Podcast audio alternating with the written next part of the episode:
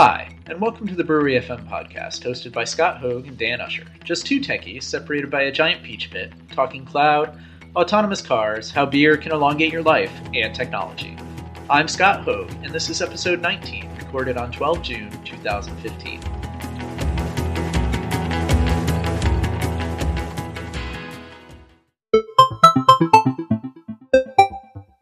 Hey Dan, how you doing? Well, you know, it's a sunny, warm morning here in Northern Virginia, and I feel like I'm melting outside. You know, I flew halfway around the world just to talk to you this week. Dude, that's that's pretty awesome. Thanks. Long trip, twenty-nine hours, door to door. Door to door. So that includes, like, the uh, security ah, frisking? Yes. Uh, those aren't too bad. You know, if you fly, you should fly with small children, and then they put you in the T S A pre-check line automatically. They feel bad for you. Didn't take my shoes off once. Uh, that's probably for the best for everyone, but mostly your kids not having to go through, you know, the scrutiny. That's that's interesting that they do that, though. I, I didn't realize that uh, having a family garnered you the ability to automatically just slip through security like that. That's, that's it's interesting. Worked out pretty well the, the last couple of times we've flown. Uh, I know when I fly by myself or when it's just my wife and I together, I usually get pulled into the special line. I think I look pretty suspicious. It's the it beard. It must be the beard. Or maybe it's the gray hair. But uh, yeah, you know, I mean, yeah. Or it could be the shoes. Could definitely be the shoes. I, I mean, that's cool, though, that they don't, they realize that, you know, having small children in long lines is probably not the best idea. So go ahead and queue them up to uh, get through a little quicker. Such is life, but I made it. I'm in one piece or several pieces. I don't know. Still trying to figure that out and get back on this weird U S East schedule thing. Yeah, it's uh, it's a little daunting at first, but I'm sure you can uh, you can do it. Life's good. I have Dunkin' Donuts again. I'm not. I'm not sure what else there would be that that I could need at this point. So you actually stole a car, took a cab, or you walked the two point two miles? Neither, or none of the above. We had a visitor come out and visit us in Australia in April, and uh, they had brought uh, you know, one of those three, four-pound bags of coffee out to us. And there was no way I was going to go through it knowing that I was coming back in June. So I told her to just fly back to the U S with it. She did that, and she shipped it down to the house where I'm staying down here in Florida. So I had a nice big couple pound bag of uh, Dunkin' Donuts coffee waiting for me. And it's already traveled around the world. So, you know, I think that makes it a little bit tastier. Or at least I'm going to pretend it does. I don't know. So it's been exposed to small amounts of radiation by flying? Yeah, yeah. Okay. I might be a few inches taller next time you see me. Uh, are you uh, are you green now?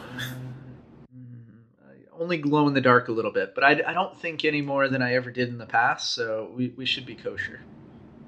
Okay, well, that's, that's encouraging.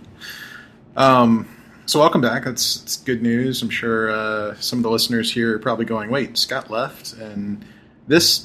Dude, I have to tell you, it always cracks me up when I, whenever I've been able to go to events and um, folks would come up and they'd be like, hey, where's uh, where's Scott? You guys are presenting together. And I'd be like, yeah, he's in Australia. And they'd be like, oh, neat. And, you know, they wouldn't really think anything of it. And then a user group, you know, one of the other D C user groups, I'd go up and I'd be speaking and people would be like, oh, where's Scott? And I'd be like, uh, he's in Australia. And they're like, wow, he's still there. That's a long vacation. And then I think it was probably last summer at one point, somebody was like, hey, where's Scott? And I was like, look, he took a job over in Australia. He's not going to be back for a couple of years. Like, drop it. And they finally were just like, oh, oh, I thought he was over there just, you know, like on a family vacation or something. And it was always just kind of made me laugh whenever folks would come up and be like, okay, that's that's cool, whatever. So I think it's going to be more confusing with you being back because they're going to be like, oh, neat, when are you going back to Australia? Uh, uh, is this what my life has become? Uh, yeah, I, I, I don't know. I don't, I don't, gotta figure things out. You know, we're down in Florida at the moment and I've got to head up to D C this week or next. Unfortunately, I'm going to miss your event this weekend, I think. Uh, and, and just see what we can figure out. You know, we've been talking about this a little bit on and off on here, but gotta find places to live and all that good fun stuff. And like you mentioned, um, don't have a car or anything. So we're we're kind of starting over from scratch. We're going to see where all that uh, all, all that stuff leads to. You know, do, do they have self-driving cars yet here in the U S? I was hoping there'd be some like monumental advances, uh, but it seems like all the, you know, I had to go like cell phone shopping yesterday, or at least like SIM card shopping, and it doesn't seem like much has changed there. Uh, I, I was hoping maybe, you know, America being this technological juggernaut had come up with something really fun in the last six months while I was gone. Well, you know, there was a lot of talk that there was going to be uh, some sort of announcement of something new and cool, one more thing, at the Apple event this past weekend or this past week, but uh, unfortunately, not nothing, nothing snazzy came out. Um, but okay, no, I mean, if you're going to be back in the D C area, we should definitely uh, sharpen it up this week at some point if you're around. We'll figure that out. We'll, we'll get it done, as it were. Hmm, it's always good, huh?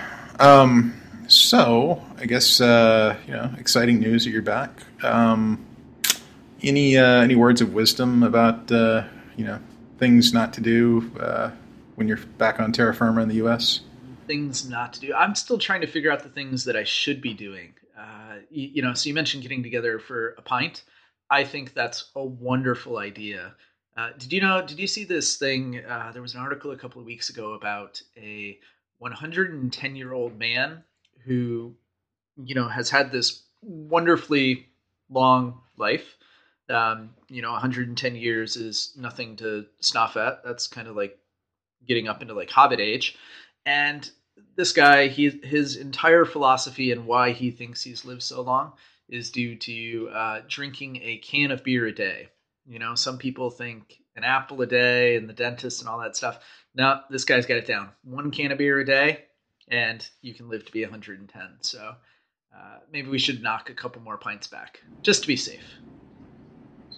So I think it's uh, Warren Buffett who uh, made some sort of statement about, you know, his, his key to success in life has always been to have a small thing of ice cream every day. So let me see. I can drink beer and live forever, and if I eat ice cream, I'll be rich. Awesome. Yep. Good combo. I think I can pull this off. All right. I'm I'm looking forward to seeing you uh, live to one hundred five, one hundred ten, one hundred twenty. I don't know. Somewhere around there. Um. uh. Yeah. So other things to uh, you know, kind of consider while you're making your way back into the U S.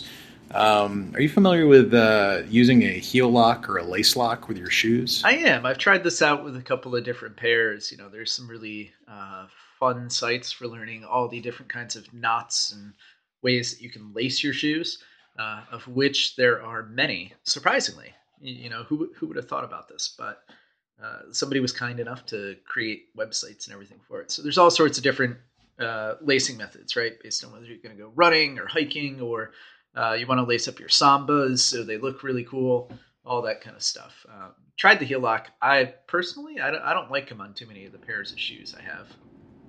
So for me, um, I didn't really know them. I didn't really know what the point of the heel lock was, so to speak.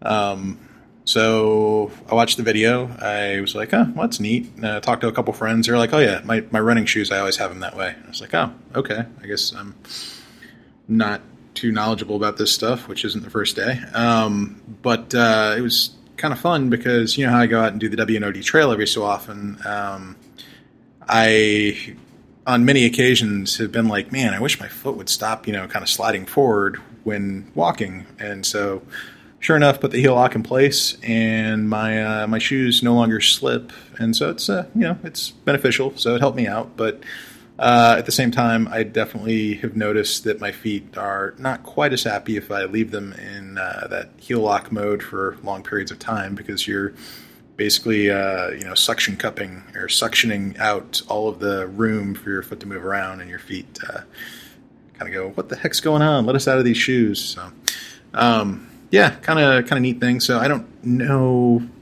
if you've taught it to your kids yet, but, you know, maybe that's uh, something new for them to learn this summer.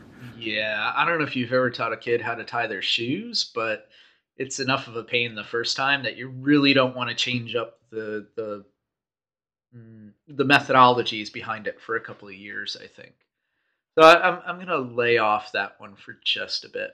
Um, but yeah, uh, like you mentioned, you know, like these things can help, right? When you're out running or walking around or doing whatever it is you do. Uh, there's all sorts of fun ones. Like you can do, uh, if you've ever tried, you can do like hexagrams and pentagrams and uh, asterisks and starbursts and zigzags and, and all those kind of things. Um, so I, I put a link to a really cool show, uh, really cool site. So it's uh, Ian's Shoelace site, and it has animated graphics for all the different knot types and everything like that. Hmm. I wonder if I can get away doing that with the uh, business shoes. Uh, yeah, you, you'll be able to figure it out as long as you can find your way back to the show notes, Dan. Where could folks find the show notes? Uh, I bet they could find them out on the internet. Um, you know what we should do? We should talk to Todd Clint about getting a link off of his show notes to our show notes just for jollies. Um, but no, if you're looking for them, uh, you can hop over to brewery dot f m. Um, that's B R E W E R Y dot F M. Um, just like it tastes, and that has all the show notes, all the episodes for basically this year. Um, but if you're looking for a specific episode, such as this week's episode, uh, if you hop over to pub.brewery.fm forward slash brewery 019, uh, you'll be able to find that episode. And if you're really curious about, you know, smorgasbord of identity, then you just put in zero one seven, and that'll take you right there. So it's... Uh, Nice little pattern practice. Um, you know, if folks are trying to get a hold of us, uh, they can hit us up at uh, info at brewery dot f m and send us a nice little note. Um, you know, one of the things I always forget is to turn on those uh, notifications. But um, so the uh, the other piece is, of course, if you're trying to find us on the Twitter, uh, you can hit us up via Twitter um, at Brewery F M, and you can find us on Facebook as well. Brewery F M. Um, if you, you know, we don't have a iMessage account. Maybe we should create one. Mm-hmm. That's a bad no. idea. No. Um, but, uh, you know, I did get some feedback from uh, a buddy of mine. He actually sent me a note earlier this week and he said, hey, uh, I downloaded it and I've got some, uh, some great ideas about, uh, you know, talking about coffee. And so it's kind of funny. You already talked about uh, a little bit about your, your precious Dunkin' Donuts. Um, in this case, Uh, he was telling me about the benefits of bulletproof coffee. So I don't know if you've ever tried bulletproof coffee. I haven't. So I've been locked away in the penal colony known as Australia for a little while. So they like coffee, coffee over there. Uh, none of the drip coffee or things like that. And a lot of the uh, the, bu- the bullet coffee thing, that's a bit of like the, the hipster method, right? Uh, kind of the, the blending the butter or the some certain kind of butter Uh, into your coffee to supposedly make it smoother, taste better, or longer lasting, less filling. I, I don't know. Yeah, so it's a uh, bulletproof coffee, and I'm sure our listeners will correct me on this, but uh, essentially it's taking a small little patty of butter and dropping it on top. So a lot of folks, they like to put cream and sugar in their coffee, um, which I guess is okay, except that, you know, you're adding effectively Uh, carbohydrates to your coffee, which could or could not screw with your digestive and metabolism cycles. So metabolism cycle, yeah. Um, but uh, yeah, bulletproof coffee, you're just taking effectively cream and dropping it on top. And since most butter has some salt in it, um, that salt, and this is a trick you probably know, but adding uh, just a dash of salt to coffee tends to take away some of the bitterness. Um, so a lot of folks are really, you know, digging it because it makes their coffee a little less uh, bitter, and it also adds in that bit of a, a cream factor that they enjoy. Um, I don't know. I personally have not tried it. Uh, it seems just a little odd to me to be taking, you know, a little piece of butter and dropping it. Now, if it was bacon butter, you might be able to sell me on it a little bit easier. Yeah, I think the problem is that you're doing it wrong. So the bulletproof thing, or at least the butter thing, it's not about dropping the butter in. It's about blending it in. So quite literally using a blender.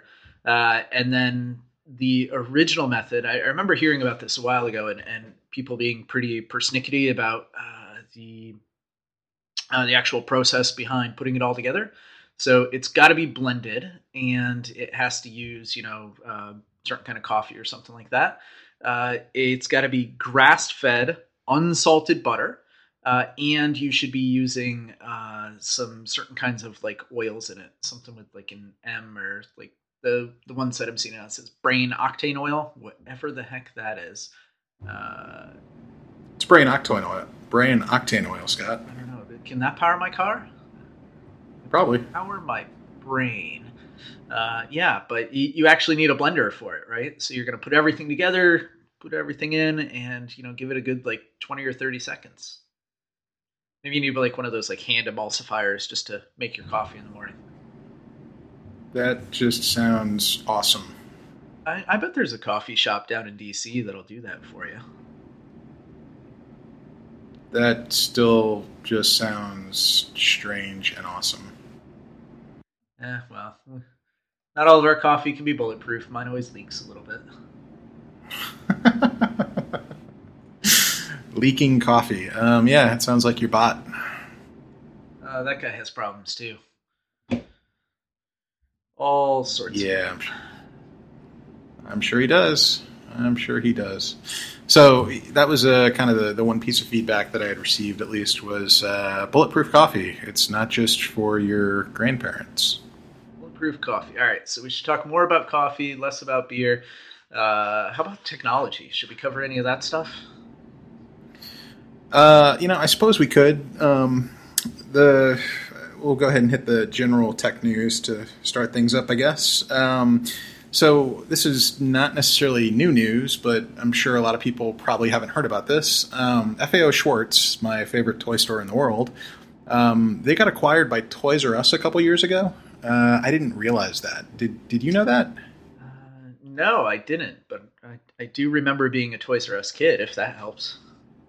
Yeah, so I remember, uh, you know, when I was a wee lad in Springfield, Virginia, there was a Toys R Us over near Springfield Mall. It's since moved. Um, it's actually been converted over into a Waterford, which is like a wedding reception banquet hall kind of place.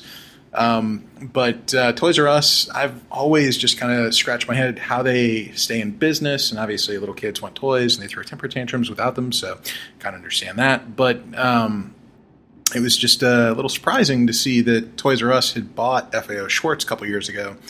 Um, I think it was a SharePoint user group of New York. You and I went and spoke uh, a couple years ago. Um, we never did get that uh, speaker gift that we were promised, but uh, that's my main reason for not going back. Um, I remember we went into the, the Apple store there, the Cube over on Fifth Avenue, Sixth Avenue. Um, and then also going over into F A O Schwarz and that huge Lego display, and they had like the Super Star Destroyer there.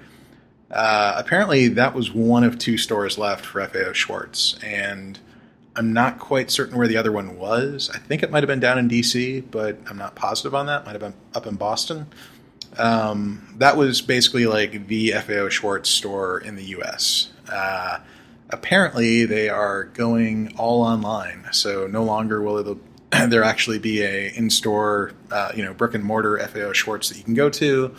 Um, I guess, you know, maybe it's uh, it'll be one of those where parents are like, oh, we should go order a teddy bear from F A O Schwarz because they make the best teddy bears or something like that. Uh, it's, it just seems odd to me that, you know, a business would still try to keep uh, keep open online with their brand, when really, to me, F A O Schwarz was just kind of like the, you know, the uh, the focal point or the concentration center of all goodness when it came to toys, because they had like the Lego section, they had the Star Wars section, they had all these different sections that were very much like these are the things kids want. Um, so, uh, you know, it, to me, it was the the well organized toy, Toys R Us. So now that uh, they're going online only, I don't know. I kind of lose the appeal of it. Yeah, you'll still be able to buy everything from Amazon, right? Yeah, that's true. But, I mean, I won't be able to go to a place and dance on a piano. I th- think you can still buy the piano, though. So maybe we can get one of those for your house. I'm I'm, I'm hearing okay. Christmas present. I just see the bells and the lights in front of my eyes right now.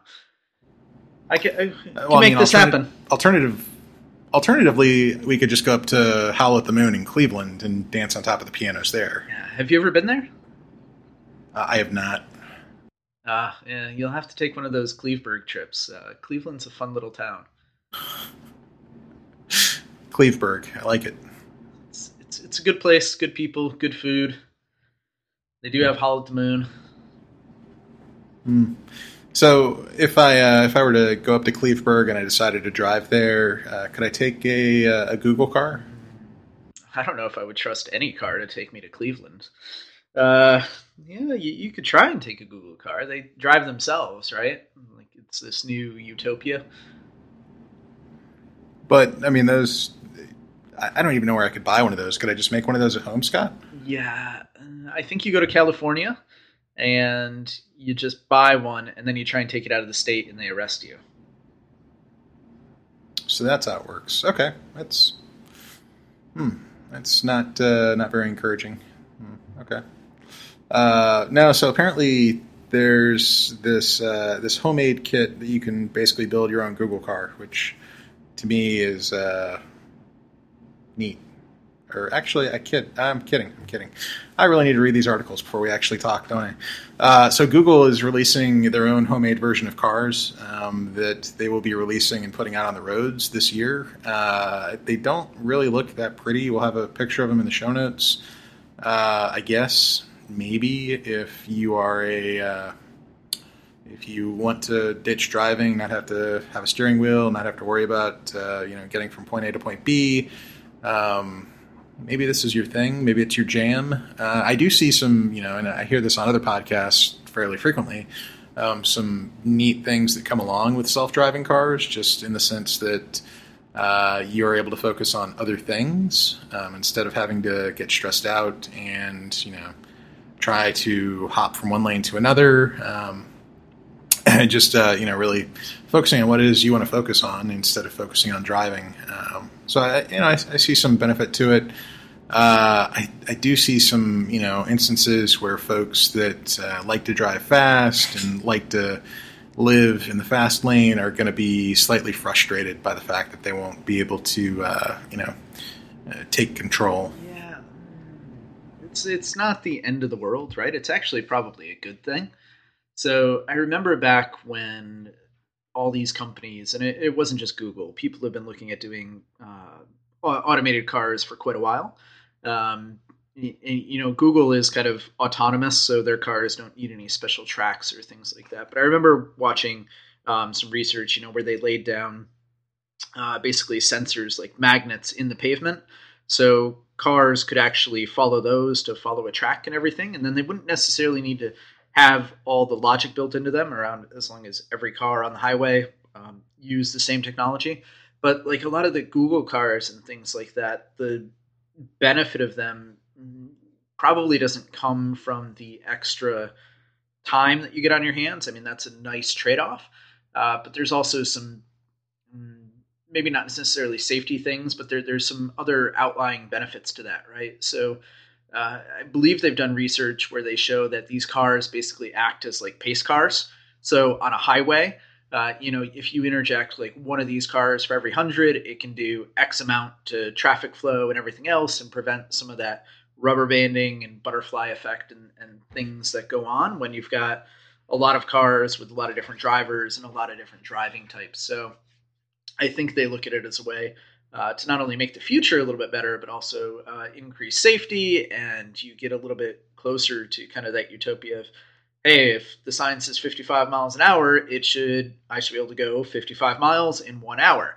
And sometimes you can do that, and sometimes you can't. But in a perfect world, you should always be able to go fifty-five miles an hour. So let's get to that point, and then look at things that kind of help us move on from there, right? Uh, and then as they do this, they've got all the other technologies that go into that. So let me help the car park itself. Uh, uh, I know a lot of cars now are like my rental car yesterday when I was coming back from the airport had a mm, like a side, uh, like like a, a, a swerving detection mechanism. So if you got too close to uh, the uh, shoulder of the road, and you, you were getting too close to that solid yellow line, the car would actually like beep at you, and uh, you would see like a little flashing light like blinking uh, over the side mirror. that let you know, uh, hey, your car is veering, you're, you're, you know, maybe you're a little too close to the side of the road, maybe you're too close to the middle, you know, whatever it was, um, kind of worked both ways. So uh, that was pretty neat to see too. I hadn't seen anything like that yet. Awesome. Yeah, I, I've seen a couple of those in some of the newer Nissans where it has the, the drift sensing. Um, and I think uh, I'm not quite certain what cars have it, but uh, kind of the forward-facing radar where it detects, you know, how close you are, how fast you're going, how fast the other car is going, uh, so on and so forth. And that that's pretty darn cool technology. Um, I want to say, do you remember... Crud. This this video was from a couple years ago, but there was a video put together by, maybe it was Mythbusters, maybe not, um, about the four oh five freeway in Los Angeles, California area, and how uh, how it is that, you know, dips in roads and whatnot, you know, traffic really should, it's a straight drive, it's not really um, that curvy of a road, but because there are different dips and whatnot, Um, how cars slowing down and speeding up as they go over these different dips and roads uh, causes the entire um, pulsing of traffic, so to speak, uh, to slow down significantly, and how, you know, folks changing lanes back and forth uh, also contributes to that slowing down. So even though you'll see that uh, that driver out on the interstate and they'll be swerving back and forth, accelerating, trying to get through, Um, one, they're slowing themselves down. They're slowing everybody else down in the process. So it's, uh, I think the autonomous cars and some of the technology that's being built in will help. Um, I want to say it was something like if they took, if they put one autonomous vehicle into every batch of like twenty cars, uh, traffic congestion problems would be, you know, not necessarily fixed, uh, but they would be a little bit easier for the rest of us. So who knows? Maybe, maybe if it is all auto- auto- autonomous cars, it'll just be like iRobot, and, you know, driving will be so much simpler. Of course, we'll have, you know, N S fives or N S nines or N S sevens. What were they? N S something. The robots uh, were coming after everybody, trying to get uh, them. Uh, let's go with eleven. N S eleven sounds good, right? There we These go. These robots go to yeah. eleven. Yeah. Yep. So yeah, that, that was an episode called The Shockwave Jam. So we'll have a link to that in the show notes as well. Mm. Yeah. So that was that was definitely interesting stuff. Uh, hopefully, I don't know, maybe the four oh five at some point will be uh, helped out. Maybe Interstate sixty-six in the D C area will be helped out from this as well. No, I'm not too sure that much could help that out, other than actually telling people not to drive anymore. I don't even think autonomous anything is going to save the fishbowl, but. Uh, that's just one man's opinion. Maybe teaching them to drive. Uh, mm. Yeah, I don't think that can be taught. Fair enough. Um, so, you know, with uh, with everything else, there's always just that increased risk of uh, accidents, insurance costs, and apparently increased costs to client access licenses for Microsoft stuff. What's that about? Uh, so this has been coming for a while. Uh, I know as partners, a lot of us were made aware of this a couple months ago at least. Uh, so there's a Cal price increase coming across a number of the on-premises suites.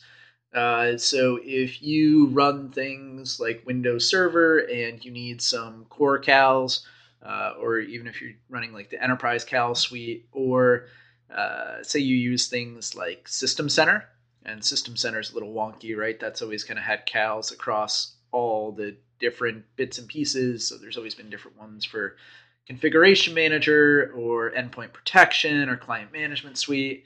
Uh, and then, you know, there's also things like Windows Server R D S, or maybe you use like Rights Management Server. Uh, maybe you use things like SharePoint Server, or Project Server, or Link Server, Exchange Server. Uh, so all of these things on premises, they're going to see a jump of about thirteen percent uh, is what Microsoft has let out. So uh, like I said, they let partners know about this a while ago, and, and we weren't allowed to say anything about it, of course, right? But you're allowed to start kind of prepping your clients that this change is coming. Uh, but Mary J. Foley, I think, had an article out on, on ZDNet uh, talking about all this and uh, what it's going to mean. And really, it's about aligning prices again, right? Microsoft usually does this every couple of years. It's not a huge surprise that prices are changing. You just never know which way they're going to go, if they're going to go up or down. Um, the nice thing is this only affects on-premises suites. So if you have kind of blended things, so say you use like Office three sixty-five and you're using like Office three sixty-five licensing for some of your on-premises stuff for like Office clients, totally cool. That pricing's all staying the same um, as far as we know. And uh, as far as they've said, Uh, or if you use things like Enterprise Cloud Suite, which gives you a little bit of a blended mix, uh, that's all going to stay the same as well. So it's really about aligning single user licensing um, up to what it needs to be, and or where Microsoft feels it needs to be for them to continue to make some kind of a profit on it.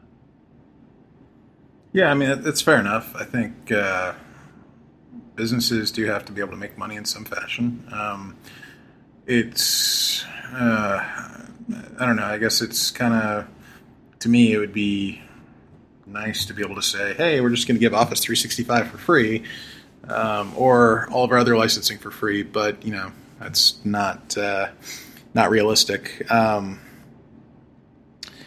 like you mentioned, uh, the writing's been on the wall for a while. I think there have been tweets coming from the Jeff Shueys of the world for probably over a, na- a year now, a year and a half now. And I think, didn't they announce this at uh, SharePoint conference like two years ago that prices would be increasing? Uh, it's always been up in the air, right? It, it, it's always out there. So like I said, they haven't had a price increase in a couple of years. The last one they had was uh, back in twenty twelve, December twenty twelve. So, you know, being at the same price for the last three years account for uh, inflation and kind of, if you really think about it, value within the products, right? So Windows Server like vNext or like Windows Server twenty twelve R two, what that can do versus what Windows Server uh, two thousand eight R two was doing, like they they are pretty different products, and you, I would say you can inflict quite a bit more value um, out of the latest and greatest kind of stuff, right? So you're going to have to pay a little bit more for that. Uh, it's not the end of the world. It's kind of the cost of doing business. It, it is what it is, right? Yeah, I mean, yeah, it's just, uh, I'm sure some folks wish that, uh, you know, prices could remain low, but oh yeah, well. Uh, you know, it's it's tough because we've been telling people for a long time, like if you're uh, not buying into things like software assur- assurance, so doing like S A licensing and things like that, that can help out a little bit with some of this stuff, right? You can be Uh, have a measure of protection around some of the price increases and always be guaranteed that you're going to have access to the latest and greatest licensing uh, and everything else. Uh, so this changes things a little bit. It, it's going to make um, hosting and leasing companies, stuff might get a little bit more expensive for them, right? Because they're going to have to pass along these costs. Uh, and maybe it takes makes folks take a little bit more of a look at kind of cloud-based licensing or some of like the Uh, E M S or like cloud suites, things like that, that uh, offer some additional functionality over traditional on-premises single user licensing. Yeah. Again, you know, that you mentioned the software assurance piece and helping folks be able to get uh, a locked in price um, to mitigate that, uh, that upgrade cost. Um, I think most folks just don't realize how they could probably save themselves a bundle of money by licensing thing, uh, things properly. But uh, that's, you know, a talk for another day. And that's also a certification to pick up. Or actually, you know, that would be a fun certification for Microsoft to put out there, would be a licensing specialist. I do wish they had something like that. They actually, they uh, the, there is the one program I can think of that has an equivalent is A W S has a Uh, like a business accreditation, uh, which actually goes into kind of the, the sales process and uh, all the little bits and pieces of pricing out a solution, because that stuff can be really, really hard, right? And then you throw in uh, this software licensing on top of it and all the little bits and pieces that go in there. It really is a science sometimes to sit down and play with the numbers and see what you can eke out of them and get them to where they need to be. Yeah, and it's it's funny enough, real-time follow-up on this. Uh, Microsoft actually used to have an exam um, designing and providing Microsoft volume licensing solutions to large organizations. Uh, it was retired back in uh, sometime recent. Uh, it was the seventy dash six seventy-two exam. It was focused around uh, Windows seven. But it, you know, it covered a lot of those kind of topic areas. Um, they do have, huh, we might have to go take this exam for jollies, Scott. Um, it's the seventy-four dash six seventy-eight exam, designing and providing Microsoft volume licensing solutions to large organizations. Uh, it was published last September, so who knows? Maybe that uh, maybe that's the, the jam that we need to get and be able to have on our resumes to be able to show value. Ugh. Let me just hold on. I, uh, I don't have a brick on this desk. You know, sometimes you just need like a portable wall to bang your head against. Uh, oh man, licensing exam. You're crazy, but more power to you. you. You've always been better at taking those tests than I have. I'm still, I still haven't passed the four one seven. So I don't think the four one seven was meant to be passed. Yeah. Hmm. Well, I figure if I just keep waiting at this point, eventually they'll include like V NEX stuff in there, and it'll have server twenty sixteen, and then I'll just be really messed up because it'll have twenty twelve, twenty twelve R two, and twenty sixteen. Right, and they'll have those mix of questions between uh, Azure Pack and Azure Stack mixed in, and then you'll really be confused. Yeah. It's going to be tough. I'm, I'm getting a headache just thinking about it. Yeah. So, you know, speaking of Azure, uh, since we recorded and kind of had like a, a week in between of reality and being around, uh, a lot's happened in the past two weeks. Um, kind of, you know, looking through the announcements they've made. And if you haven't, if you don't uh, subscribe to the R S S feed for the Azure blog, uh, you're missing out. It's, it's interesting stuff. They push out typically an article every day, article every other day. Um, so, I mean, they've got articles out there about uh, Cloud Foundry, which if you're not familiar with, uh, is one of those technology components that um, I'm not super familiar with, but I know a lot of people are like, oh, look, we can put Cloud Foundry up on A W S, blah, blah, blah, blah, blah. Well, you can do it on Azure now as well. So um, some of the more interesting things, though, and probably, I think this was... Uh, just as you were packing up over in Australia, um, there was an announcement a day or two ago. Yeah, premium storage generally available now in Australia East. Um, so back on Wednesday, as you were uh, over the ocean, they were lighting up uh, premium storage. And I, I, I got a laugh out of that. I was like, man, Scott could be using S S D now for his workloads. Uh, so it's there now. Um, more power to him. The other, at least, uh, more interesting kind of, uh, I'm sure that uh, Bill Baer and others were probably like, yep, we've been able to do that for a while, uh, is the ability to run SharePoint twenty thirteen dev test environments inside of Azure. Um, so now they've, they've broken it out, and I guess they have four different options you can choose from. Uh, I have not gone and tried this yet, but... Uh, I think it's, you know, nice that they've at least gone through and started to make things a little bit more uh, usable.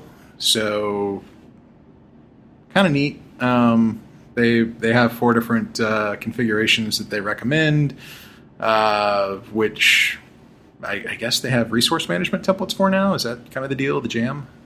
So they did publish some of that stuff out. So I think we talked about this last time we recorded, uh, that they have the... Uh, resource management templates all live out in GitHub. So they have a huge number of um, kind of example templates and, and everything else. So they sit out in GitHub, and they actually use the uh, that little kudu, the de- deploy to uh, deploy to Azure button just straight from the GitHub repo. So in in the past, uh, you couldn't actually get access to these, even with like the A R M commandlets. You could go in and download some of the templates, but the SharePoint ones were always kind of hidden and locked away. Uh, and today you can just go out to GitHub and you can grab that template down and massage it and do what you need to do with it. So uh, those are for the resource manager deployments. So you can do the three server farm, uh, or you can do the nine server, the H A farms. Uh, and then you can also So you can do those through uh, A R M, Azure Resource Manager, uh, or you can also do them through service management, uh, which is uh, kind of just going through the portal and clicking next, next, next, things like that. Uh, so you can do it the old way or the new way, um, and kind of be off and running with it. Which, uh, you know, the flip side is, is now that those templates are available uh, to go download and work with, uh, you can start doing your own complex, you know, A R M uh, deployments if you want to, you, you know, use their stuff as a starting point, or you can start from scratch and build your infrastructure however you want with A R M. So yeah, I would absolutely use their stuff as a starting point. So it's still based off of the original um, Azure SharePoint PowerShell stuff that Uh, Michael Washam published a long time ago, when uh, back when he still worked at Microsoft. Um, so that, that that stuff's out there and it exists. It's a good starting point. Uh, I know we've used it internally for uh, several projects, and it's worked out pretty well. It does need a bunch of tweaking because it doesn't always do things the way that we would want them to be done in a perfect world. So think about things like service account deployments and uh, those little bits and pieces. But there's some things that you just would not want to have to start from scratch and write yourself, uh, particularly a lot of the bootstrapping around Active Directory, or if you're using those H A templates, doing things like uh, S Q L Server always-on availability groups, um, getting that right in Azure. Like if you look at the steps to do that manually, it's a couple hours of sitting and clicking and making sure you've done everything the right way. So you really want to automate that, but automating it's just as tough, at least to get right. And the product group's already done some of that work for you, so you might as well build off, uh, build on top of it, and have have a better day. Better days are always the better days, right? I, personally, I mean, if I can have a better day and set myself up for a little bit of success, uh, that's always nicer than engineering for failure. Well, you know, speaking of failure, though, um, Microsoft did open up uh, Azure Backup being available in more regions. So in the past, um, you know, that uh, I guess it's is it the Get Azure Resources commandlet, um, or no, it's the Get Azure uh, Regions, I think, that comes back and gives you all the regions and what services are available inside those regions. So it was always kind of funny when you would uh, you'd run that commandlet.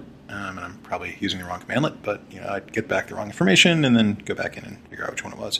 Um, the uh, the information about that region, and you'd kind of chuckle because you'd go, wait a sec, they've got premium storage, but they don't have A-series machines? What?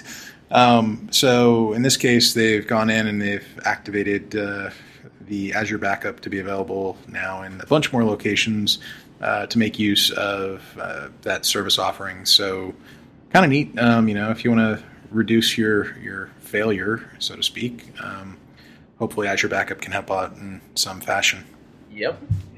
It's, uh, it's interesting to see that product stack grow and those things be pushed around the world a little bit more. Uh, they've done a really good job of getting the new data centers up and running and making sure that services make it out to where they need to be.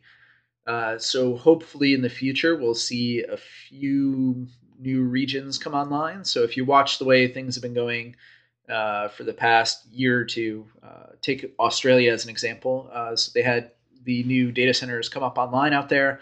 Uh, as soon as the data centers came up online, they said, oh, by the way, uh, you're going to be able to do Office three sixty-five uh, within those regions as well.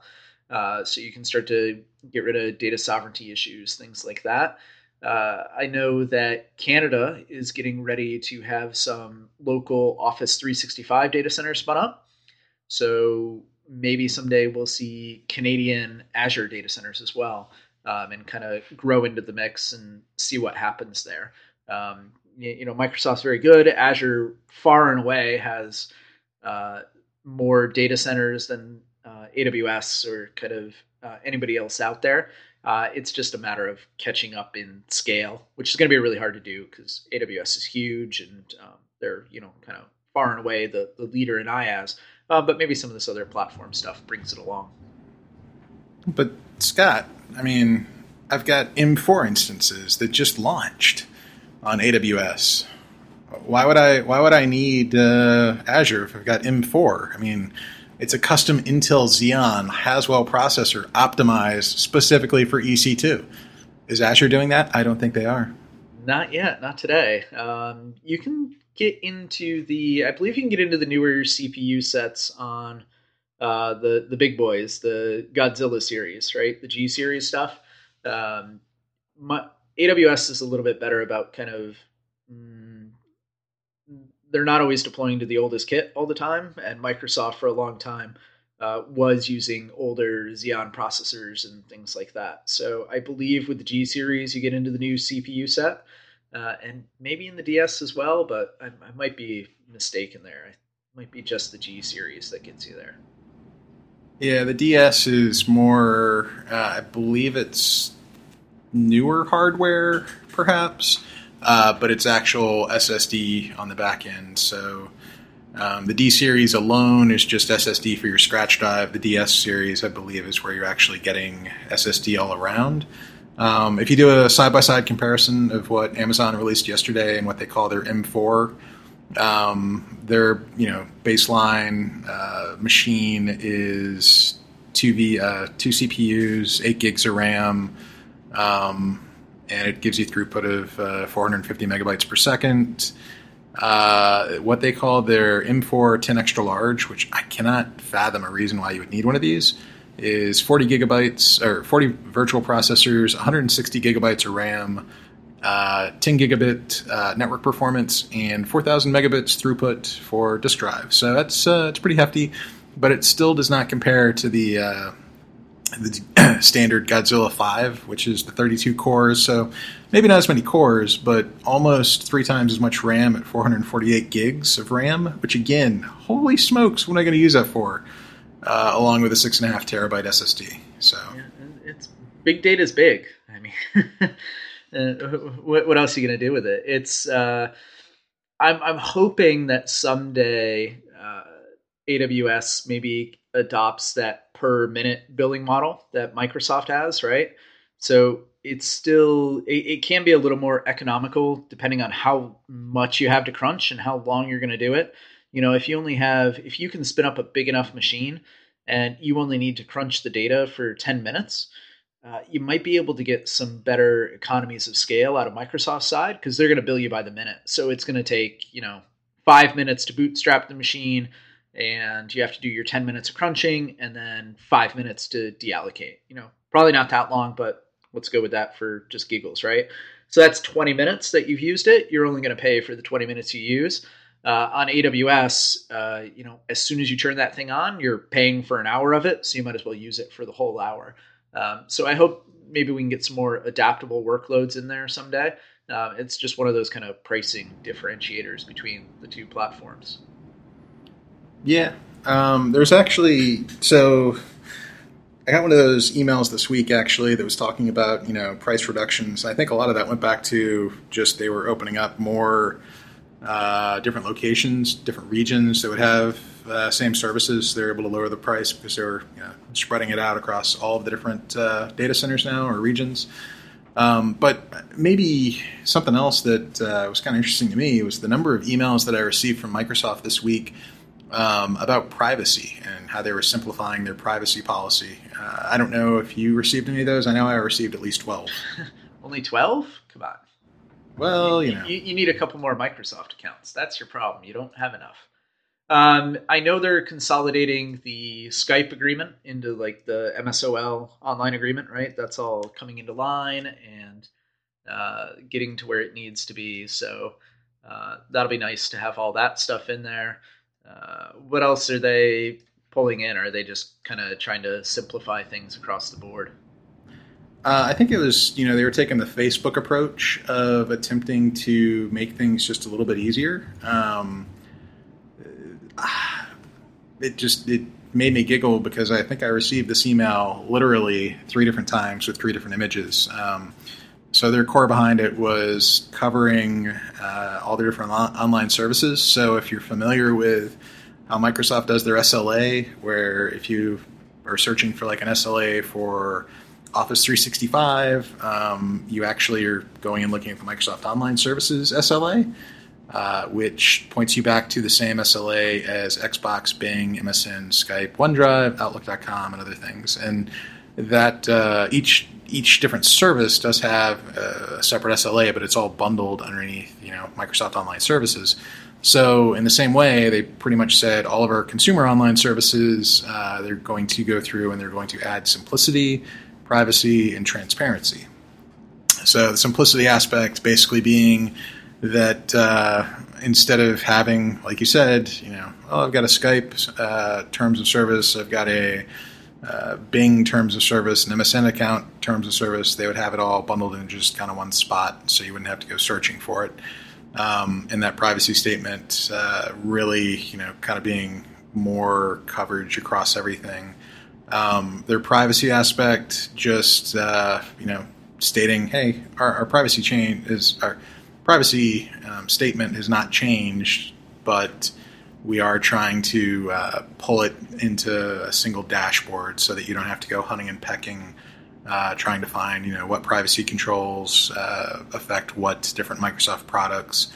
Um, and then the transparency side of things, uh, this is, I don't want to, I don't want to say they're, they're going through and trying to be the, the good kid on the block, but I think they're really just trying to remind folks, hey, you know, there are legal ramifications for different things. Um, please don't, you know, take us as, uh, thinking that our software is going to be non-problematic. Um, and I, I say this mostly in the aspect of, you know, someone goes and downloads a beta piece of software and the beta piece of software crashes on their system and the person isn't able to be able, be able to do their job. And they're like, oh, Microsoft, why didn't you have your software, you know, pristine?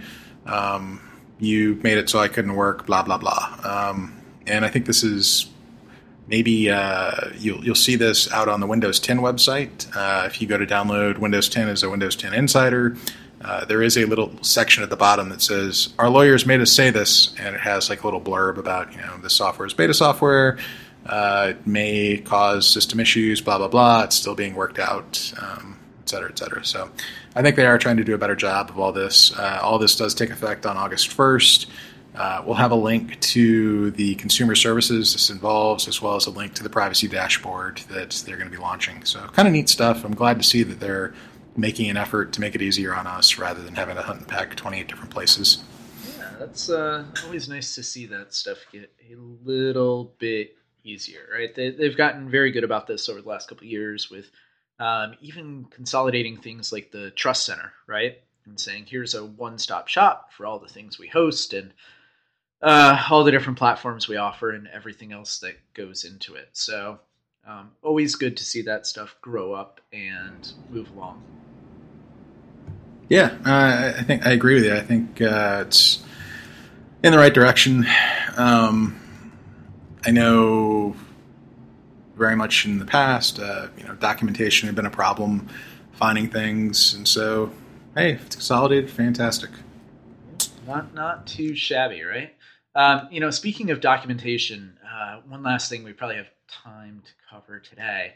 Uh, we, we've talked a little bit in the past about the Azure PowerShell commandlets. And, uh, you know, we've been talking about uh, service management and uh, A R M resource management or Azure Resource Manager. So have you, I'm sure you've done a couple deployments where you've had to play around with uh, both sides of the commandlets. So Uh, going through and using that switch uh, Azure mode and, and kind of changing between contexts and saying, I'm doing it with the service management A P I or I'm doing it with the uh, resource management A P I. You, you ever gone through and done that and found it maybe to be a little bit confusing? You mean where I want to cry because I'm expecting different outputs depending on which I'm, which mode I'm in? Different outputs and different inputs, right? So a lot of the... the commandlet. So take a simple commandlet like new Azure V M. Uh, new Azure V M in the A S M module uh, has different inputs and expects different things than new Azure V M in the A R M commandlet. So same exact commandlet name, but completely different functionality. And actually what they bootstrap and bring back to you is a little bit different and the types of V Ms. So something like new Azure V M, you know, creating a V one versus a V two and those kind of things. Um, So over the last week or so, uh, there's been a little bit of movement uh, in the Azure PowerShell repo, and they've actually uh, come out with a proposed timeline to ditch uh, switch Azure mode. So folks have been, I think, vocal about this, that uh, it's very strange, right? Uh, the Azure PowerShell commandlets and this context switching, uh, that's pretty much wholly unique to the Azure PowerShell module. Uh, I'd never really experienced that with any other modules, because typically what we'll do is once we've installed a module, we can uh, load it up on demand, right? So if I wanted to switch between something like A S M and uh, A S M and A R M, uh, that could have been done just through saying, let me load the A R M module, let me unload the A S M one, and then when I want to go back to A S M, let me just go the other way, right? Rather than having this big context switch in the middle. So they've actually come out and said, hey, we're going to simplify things. Uh, they've announced the deprecation of switch Azure mode, which is awesome. Um, it's probably going to have a little bit of mm, pain to re-engineering some solutions. So they're trying to come up with a way to rename some of the commandlets because, you know, again, they, they had the same names across A S M and A R M. So maybe something like new Azure V M. Uh, they want to leave that stuff alone for A R M because hopefully people are starting to build solutions on A R M now. Uh, and then for A S M, that stuff will change. So maybe new Azure V M becomes uh, new A S M V M kind of thing is, is one of the proposed changes that they have out there right now. Um, so what they need to do to make all this happen is they're going to go ahead and actually start to break things apart. So A S M and A R M are going to be their own separate modules now. So rather than having everything live within one module, uh, we get this nicer, kind of more pure PowerShell way of doing things, right? Let's just load and unload modules as needed. So they're going to start splitting those apart next month. And then they're going to start, uh, take about a month, uh, go ahead and retool things, get everything ready to go. Uh, do distribution in July and August and hopefully get some feedback and everything else on there. Uh, and then that lets them go ahead and actually remove that switch Azure mode, which they intend to do hopefully in September. And then the really nice thing is once these are two separate modules, uh, this can start to bleed into other Azure services. So in particular, things like Azure Automation. So those Azure uh, cloud-based runbooks. So those automatically have the Azure modules loaded into them, and it's mm, pretty much nigh impossible to figure out what the heck you're doing in them with the context switching and everything else and getting credentials and what's going on. So Azure Automation is going to be updated after all of that, and you'll be able to load the separate modules in there as well by September uh, if everything goes according to plan, which is going to be really, really nice. Should simplify things quite a bit. So where's the release about that? I don't remember seeing that. Uh, it is in the GitHub repo. So it is issue number four twenty-eight. And yeah, really? So it's get rid of Azure. Uh, so the issue that somebody raised was, hey, let's get rid of switch Azure mode because nothing else in PowerShell land works this way. Um, and the product teams actually come back, or, or the team that builds out those commandlets, they came back uh, about twenty hours ago or so now. Uh, and they said, here's why we're getting rid of it. And here's the timeline and everything else. Um, and they actually, they have a dedicated page to it in their wiki as well, uh, which will include a link to the original issue. So folks can kind of follow the thought process behind that. Um, and then the wiki article as well, which is conveniently titled, What is Switch Azure Mode and Why Are We Deprecating It? Well, that's interesting. Uh, I'm... Huh. That's going to make a lot of folks really happy. Yeah, well, I mean, if you're on the, if you go out to github.com forward slash Azure and you start looking through the uh, documentation, if you scroll all the way down, you'll see something that says two modes, and it says starting from zero point eighty, we're adding a separate mode for Resource Manager. You can use this following commandlet to switch between them, blah, blah, blah. They're not designed to work together, and then they have the little code example. Uh, I don't see the...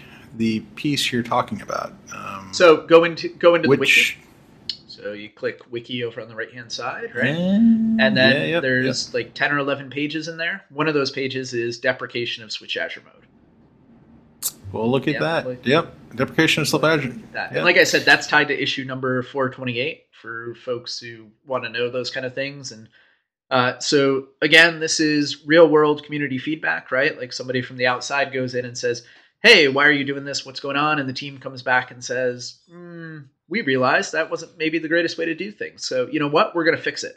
And here's a timeline. Here's how it's going to happen and everything else, which is excellent, right? Really nice. Yeah. So I guess uh, two weeks ago, somebody had mentioned, quote unquote, the two modes in Azure are painful and confusing to work with. For example, there's two different get Azure V M commandlets, each listing its own set of V Ms. This is a horrible design. Please build a PowerShell module where every module is available without having to perform confusing operations like switch Azure mode. The Azure module is the only module on the planet with two modes, and for good reasons, it's plain stupid design. Um, so I guess is Brant B, uh, someone from, no, they're not either, huh? Um, yeah, no, it's, it's interesting to see that the community feedback was able to get them to finally budge on this one. I would have thought this would have uh, happened a lot sooner, but I guess since uh, A R M was a little bit uh, mm, not fully baked last year, that, uh, you know, this is definitely good stuff uh, going forward. Oddly enough, this uh, this conversation was nine people that will affect the entirety of how, you know, all of us PowerShell hackers and programmers and developers have been uh, going about building A R M for the past uh, year. Or I guess we haven't been building A R M until a month ago, but uh, building PowerShell scripts that use A S M for the past couple of years. So. Interesting. Yep. Yeah. I, you know, again, they're they're very forward about it, right? So uh, one of the guys actually mentions in there, you know, why they came up with Switch Azure Mode in the first place, uh, and that was all around um, we had to cover up the fact that a, a lot of the commandlets in A R M share the same name as commandlets uh, because they were used to manage the same resources, uh, and really, the reason they did it is because they like the names, right? The names made sense. Something like new Azure V M. It makes it makes sense to have a new Azure V M, but you needed a new Azure V M in both, both modules, which made it uh, a, a little strange and a, a little weird. So that was kind of their way through to make that all work. Uh, and now they're correcting course and coming back to kind of the middle and saying, okay, uh, we recognize this wasn't the best way to do things. Uh, let's go out and find the best way to do it now that everything's getting a little more mature and a little settled down. Sure. And I think, you know, as far as uh, the switch mode goes, though, I mean, when we, when we originally had Azure, Re- Azure Resource Manager, um, which I guess was a while ago now, Um, because they released that last year at Build, but it was just very, very deprecated. Is that right? Or it wasn't deprecated. It just wasn't very feature-rich.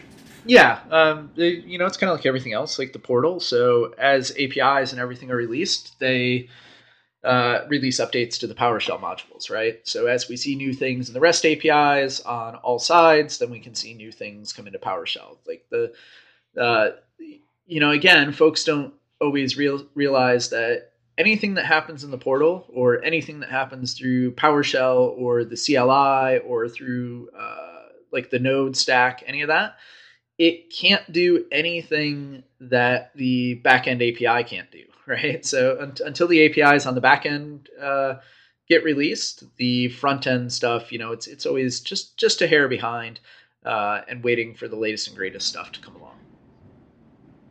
Yeah, I guess I'm just thinking, though, uh, the functionality you had with Azure Resource Manager, it was there. It's been there for a while. It just, it was kind of one of those where it was the, oh, yeah, if you want to go play with resource groups, if you want to go create one and group your things together, uh, you can go do that. Um, but you have to switch modes, and people would be like, oh, what a pain. So, yeah, um, that's that's cool. I did not know they were going to do that. And there's no blog article out there yet, so you heard it here first.